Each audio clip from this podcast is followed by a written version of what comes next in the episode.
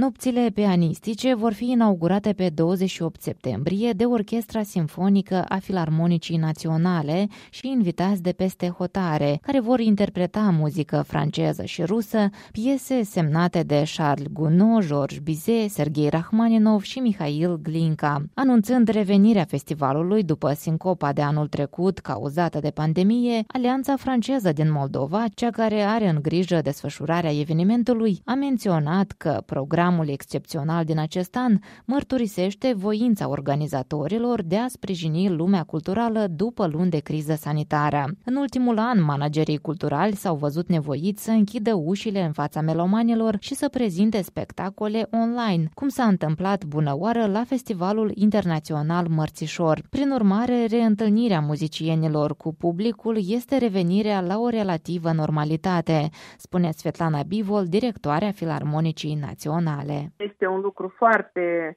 îmbucurător că publicul din nou va avea clipe de revelație trăite împreună cu artiștii noștri. Deci se va deschide cu un mare dirijor și muzician Mișa Cat, pe care îl așteaptă foarte mult melomane din Chișinău și unde se vor prezenta lucrări de excepție. În primul rând, concertul 2 pentru pian și orchestră de Rachmaninov, care este de fapt o capodoperă și va fi interpretată de John Gade, Franța. Cea de-a 19-a ediție a nopților pianistice anunță și pe afiș o locație suplimentară față de cele tradiționale. Unul din cele șapte concerte ale festivalului va fi prezentat la Palatul Culturii din orașul Cahul. Este o oportunitate culturală unică pentru cahuleni, spune Svetlana Bivol, care are convingerea că asemenea evenimente neapărat ar trebui să migreze în afara Chișinăului. Directoarea Filarmonicii dă asigurări că festivalul se va desfășura urmând cerințe cerințele autorităților din sănătate, o situație agreată de managerii culturali